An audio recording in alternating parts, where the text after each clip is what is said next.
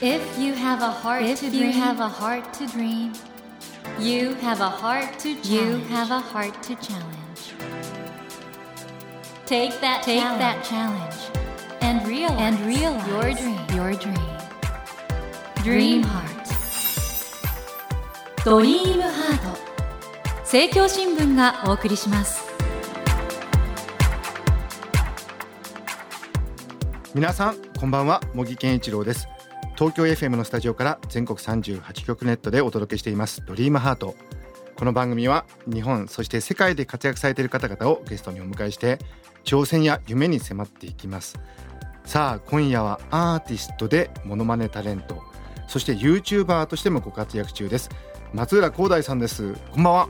こんばんは松浦光大です。よろしくお願いします。背高いですよね。ありがとうございます。なんかご自身でも動物に例えるとキリンだと そうですよ。おっしゃってますが。はい。もう背でかいだけじゃなくて首？そうですよ。首今タートルネック着てるんですけど。えなんでそんなこれとこの超絶の声って関係あるんですかね？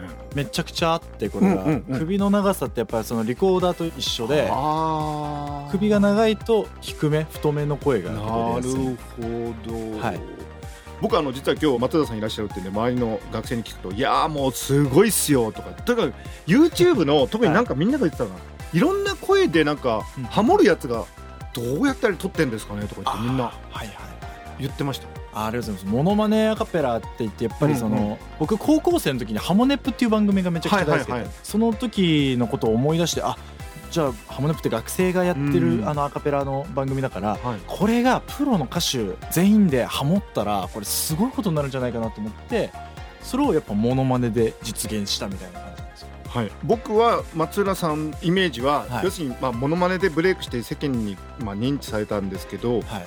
それをきっかけでてかもともとアーティストなんで、はい。ご自身の楽曲をこれからどんどんどんどんやっていくっていうここからが楽しみなアーティストというふうに思ってよろしいでしょうか？はいそうです。お願いします。はい、であの実はですね手元に代表的なレパートリーの一覧があるんですけども、はい。やっぱり世間的にあれですかね？平井堅さんとか、はい。あと安全地帯がお好きなんですよね？姉自体めっちゃくちゃ大好きです。で玉置浩二さんももちろんやってらっしゃいますし、はい。でまあもちろんミスターチルドレンの桜井和寿さんも入ってますしこれだからすごいですよね。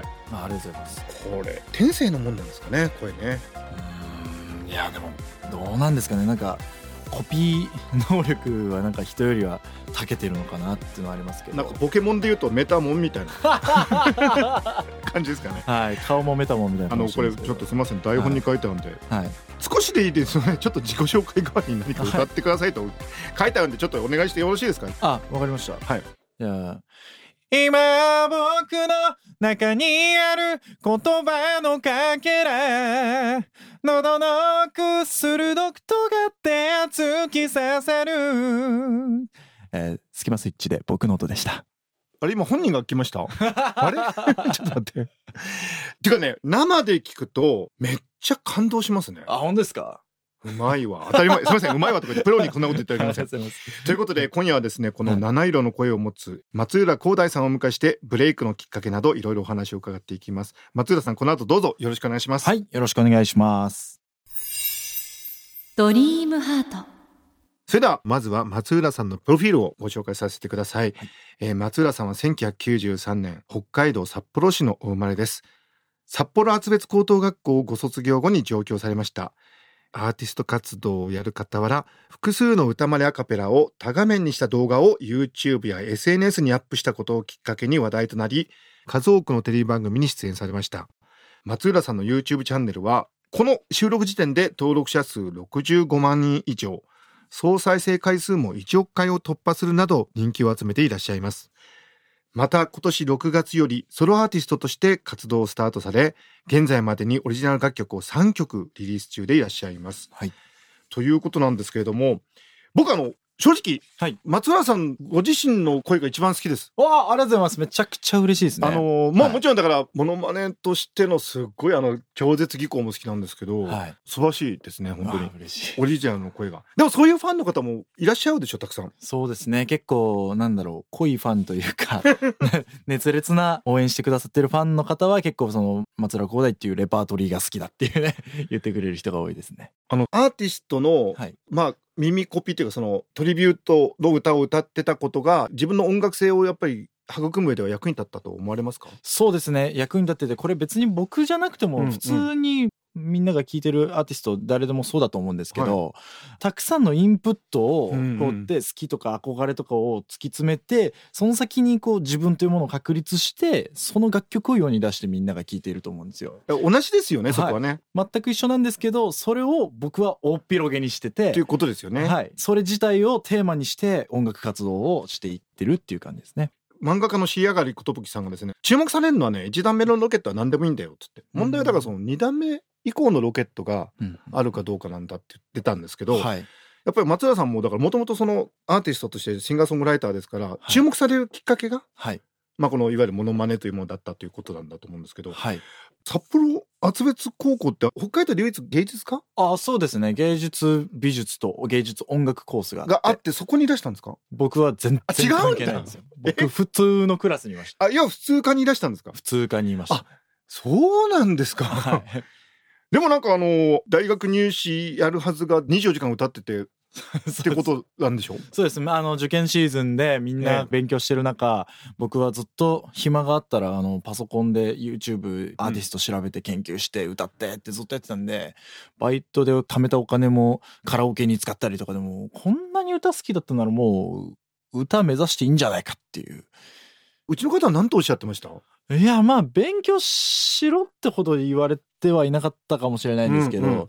でもやっぱり歌手になりたいんだって言ったら止められはしましあたね最止め初られたんだ。それはやっぱり厳しい道だぞとかそういう。そうです。厳しい道だぞとか本当に中途半端なことはできないんだよみたいなこことで最初は止められてたんですけど多分僕が狂ったように本当ずーっと歌ってたから、うん。これはまあもう許していいんじゃないかみたいな感じに多分最終的になったんだと思います。僕がもう死ぬほど説得に回ってたんで。子供の頃からなんかずっと効果音とか出してたっていう噂もあるんですけどそうなんですか？あそうですね。あの戦いごっこってあるじゃないですか、はいはいはい。その人形の。え人形の戦いごっこでこうドカーンチューチューチューみたいな効果音口出したりとかしてたんで結構コピー人間だったんですかねえなんかあの周りの松浦さんのファンの学生と喋ってるとなんかいやヒカキンさんも最初あの YouTube で人気出た時そっから音はいはいはい音真似から始ままったっていうんで一つ YouTuber のゴールデンコースなんですか？その声からいくっていうのはね。それこそヒカキンさんもビートボックスからあですよねですよね、はい、始まってるからそういうことだと思いますね。そしてこれ東京に出てきてなんかかなり苦労したらしいですね。大変だったんですね。いやまあそうですね。5年ぐらいずっと鳴かず飛ばずだったので、もうバイトしながらですけど僕結構その人間としてもあんまりこうよろしくないタイプの 人間なんででもバイトしても続かないんですよ。よろしくないってどういう？いやなんかその決められたこととかができなかったりとか、ええ毎朝同じ時間にその出勤するとかが本当に苦痛でで苦痛でしかもなんか能力的にもなんかできないんですよね。でアーティスト気質だったんですねよく言えばそうですね。でそのブレイクしたきっかけがツイッターで「ひまわりの約束」をそうですね。ひまわりの約束を、それこそ、平井堅さん、ミスチル、玉置浩二さん、マッキー、スキマスイッチさんで、ヒカキンさんのはいはい6人で、アカペラ動画をちょっと作ってみたら、ボーンってバズったみたいこれ何なんですかね？それまでいろいろやってて、な。はい。まあダメで、はいバズる時ってのは勝手にバズる感じなんですか？まあだから決まったみたいなまあそうですね。でも、もう出す前から、これはバズるだろうと思ってました。じゃあ意外と決め打ちというかもうこれはいくと。まああの、僕、最初はやっぱり普通に自分の声で歌ってて、えええまあ自分の声で普通に勝負しても数字が跳ねないってことが分かったから、うん。うんじゃあもうモノマネをしよう。そして平井堅さんやって自信あったから結構伸びるかなと思ったんですけどまあそこそこ自分の求めてた数字までいかなくて、えうん。じゃあもっと伸ばすにはどうするんだってことになった時にあ平井堅さんを分身させようってなってあ平井堅さんを6人にして、うん。あの DA PUMP の USA って曲あるじゃないですか。うんうんうん。Come on baby America みたいなうん動画をこう作ったら、うん。それが3ヶ月で1万いいねいったんですよ。でももうちょっと早く万行きたいとうん。いうことで平井堅さん以外もやってみようってなって「ひまわりの約束」出したら一気にドカーンと跳ねて25万いいねぐらいまでいったんですよね。すっごくないですか？もうそれで世界がなんか変わった感じそうですね。ですもう生活も貧乏生活からは脱却一応できたのかな当時水道電気ガス全部止まったんでもうこれ北海道のねご親族の方々みんなもう泣いてますよね。あそんな苦労してたのかみたいな。でもそれからもうねテレビにも出るようになってるし、はい。もう今や本当メジャーになったわけですけど。だからはい。やっぱりいろいろイノベーションっていうか工夫してたからよかったんですね。そうですね。修正に修正を重ねて。えその編集も自分でやられるんですか？そうです。当初はもう全部スマホでやってましたね、努力家なんだ。だ仕事はまあ時間通りいけないけど、そういうことはやっぱり好きなことは努力する、そうですね。もうもうそ それをするしかもう自分の人生の道はないし、まあ、もう勝手にやっちゃうんでそういう好きなことって。あ勝手にも体が動いちゃう感じなんですか？そうですね。もうバーってやっちゃうからあんまりやらされてるとか仕事っていう感覚でもない。あう熱中してたんですね。そうですね。なるほどな森健一郎が東京 FM のスタジオから全国放送でお届けしています「ドリームハート。今夜はアーティストでモノマネタレント。YouTuber としてもご活躍中の松浦光大さんをお迎えしてお話を伺っています。ドリームハート。この松浦さんのオリジナリティがファーストシングルということなんですけど、はい。僕もこの曲もすごい好きです。あ本当ですか？はい。風格ありますよね。風格。いやもうだからベテランアーティストみたいな。あ本当ですか？やっぱすごいな。え今までかなり書き溜めてきてはいるんですか、いや書き溜めてはいないです。書いてきたんですけど、うんうん。やっぱり松浦光大そのモノマネを通った松浦光大として楽曲出すってなった時に、うん。今まで書いた曲じゃコンセプトが合わないからちょっと全部封印しました。封印？しえ？あうん。そう。はい。でこのオリジナリティなんですけどまさにだからその世に出た経緯、はい。あのモノマネということで世に出たということをうん。すごく突き詰めた歌詞になってますもんね。そうです。ねもう自分のこと書いたんじゃないかって言われるようなぐらいぴったりな 曲なんじゃないかなっていう。ですよね。はい。で僕ねあの脳科学やってる立場としてすごくわーってしびれちゃったのがはい。人を固めると書いた個性ってやつに縛られちゃ元も子もない。個性って大事って言うんだけどはい。確かに人を固めるって書きますもんね。はい。これどういう思いが？いやなんかそれこそ僕うん。個性がないねっていうことを、うん。そのモノマネ始める前にめちゃくちゃ言われてたんですよ。あそうなんだ。はい。じゃあ個性がないってことは音楽業界で戦っていけないのかなと思って、うんうんうんそれだったら自分これこのままだとやばいなと思った時にでも個性ってなんだろうって結構考えちゃうじゃないですか、うんでもその中で違うと。僕のうん武器はうん個性じゃなくて硬い方じゃなくて柔らかい柔軟性の方なんだっていうことに気づいてうん。じゃあモノマネとかそういう武器を出してった方がいいからじゃあモノマネをした方がいいんじゃないのかなっていうことに最初気づいたんですよね。はあ。そのことを思い出した時のまあ歌詞ですね。これどうですか、まあ、これが本当に最初のシングルになったわけですけど、はい。ご自身としてはどんな思いが？はい。それこそ誰の真似をしたっていいじゃないかっていうことを僕が発信するってすごい説得力あるんじゃないかなと思ったんですよね、うんそれこそモノマネたくさん通って今自分の声で発信しているよっていう、うん。さっきもちょっと触れたんですけど、はい。やっぱり好きとかその憧れとかうん突き詰めることによって洗練された自分っていうのをアウトプットできるんじゃないのかなっていうことを実はみんなもそうだしヘアスタイル、うん。服の趣味とかもみんな多分誰かの真似でうん。でもいろんな組み合わせをインプットするからこそ今きっとあなたは自分らしいんじゃないのってことをちゃんとメッセージ性として伝えたかったというか。だから誰かの真似をしてるってことも全然いいことなんだよっていうのを伝えるっていうのが、まあ、一発目のメッセージ性としていいんじゃないかなと思いましたね。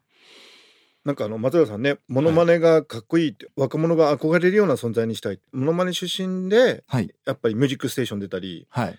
国際フォーラムはい。行きたいと。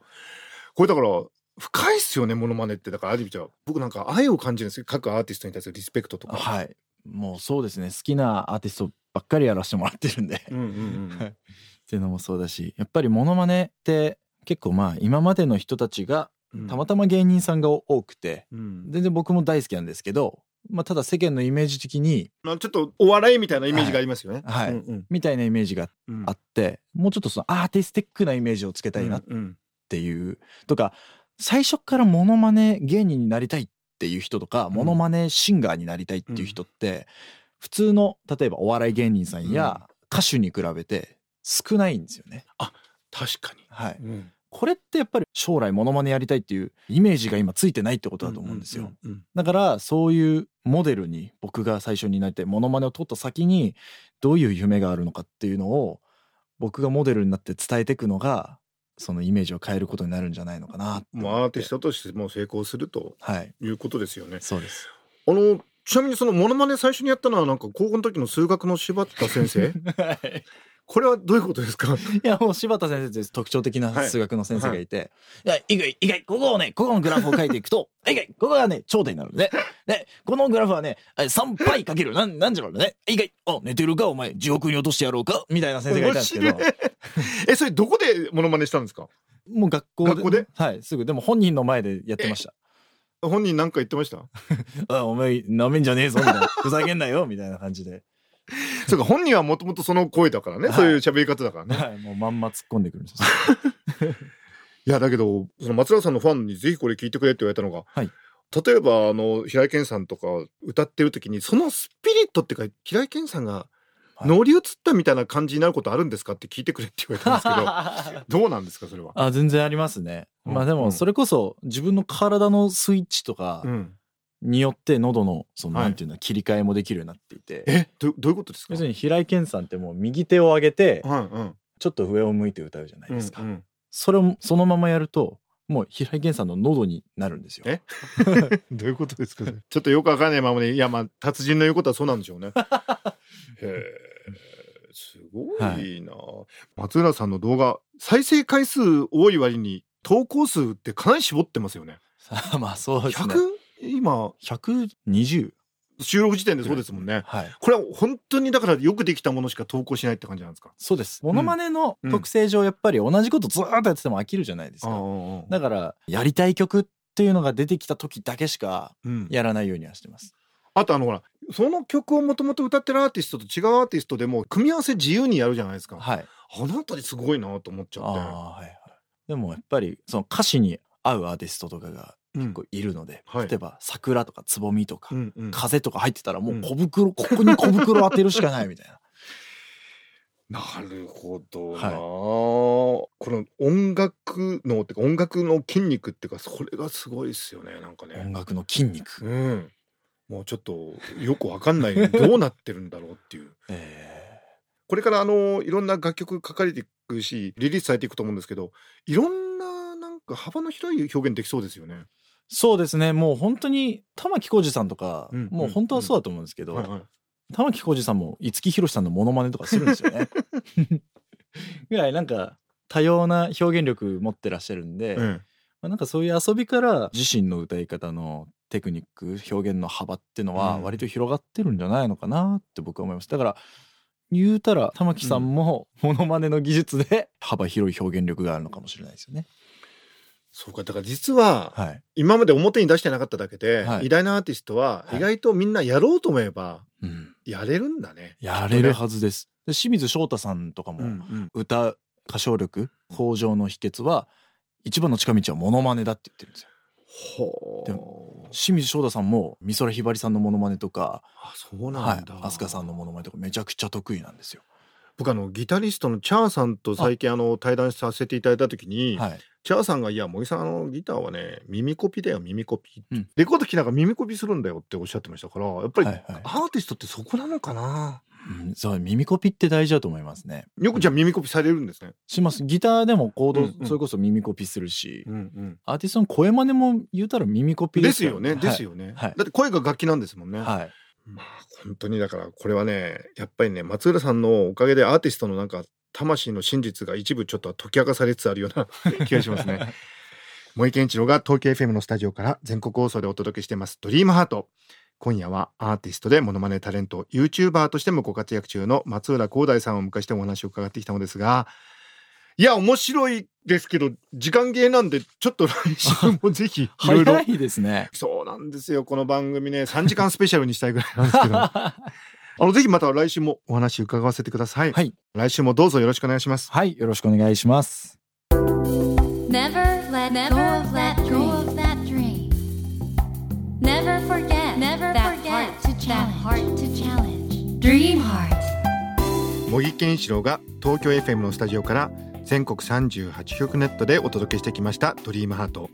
今夜はアーティストでモノマネタレント YouTuber としてもご活躍中の松浦光大さんをお迎えしましたがいかがでしたでしょうか？YouTube の動画でね見てる時もすごいなと思ったんですけどこのスタジオで目の前でいきなりねスイッチが入ってモノマネが始まる時のそのなんていうか柔軟性？これすごいなと思いましたね。なんか感受性が豊かでそれをちゃんと自分のいろんなことに反映できるそういうねところが松浦さんのすごい特徴だなと思いました。だからそれが松浦さんのアーティストとしてのすごい強みだし凄さなんだなと思いましたね。松浦さんのこれからのご活躍がますます楽しみになってきました。さて番組では毎週3名の方に1000円分の図書カードと番組特製のエコバッグをセットにしてプレゼントしています。私茂木に聞きたいことや相談したいこと番組の感想などお書き添えの上ドリームハートのホームページよりご応募ください。お待ちしております。そして無料音声アプリオーディでドリームハートの番外編番組茂木健一郎のポジティブ脳教室を配信中です。こちらも聞いてみてくださいね。来週も松浦光大さんをお迎えします。どうぞお楽しみに。それではまた土曜の夜10時にお会いしましょう。ドリームハートお相手は森健長でした。ドリームハート。政教新聞がお送りしました。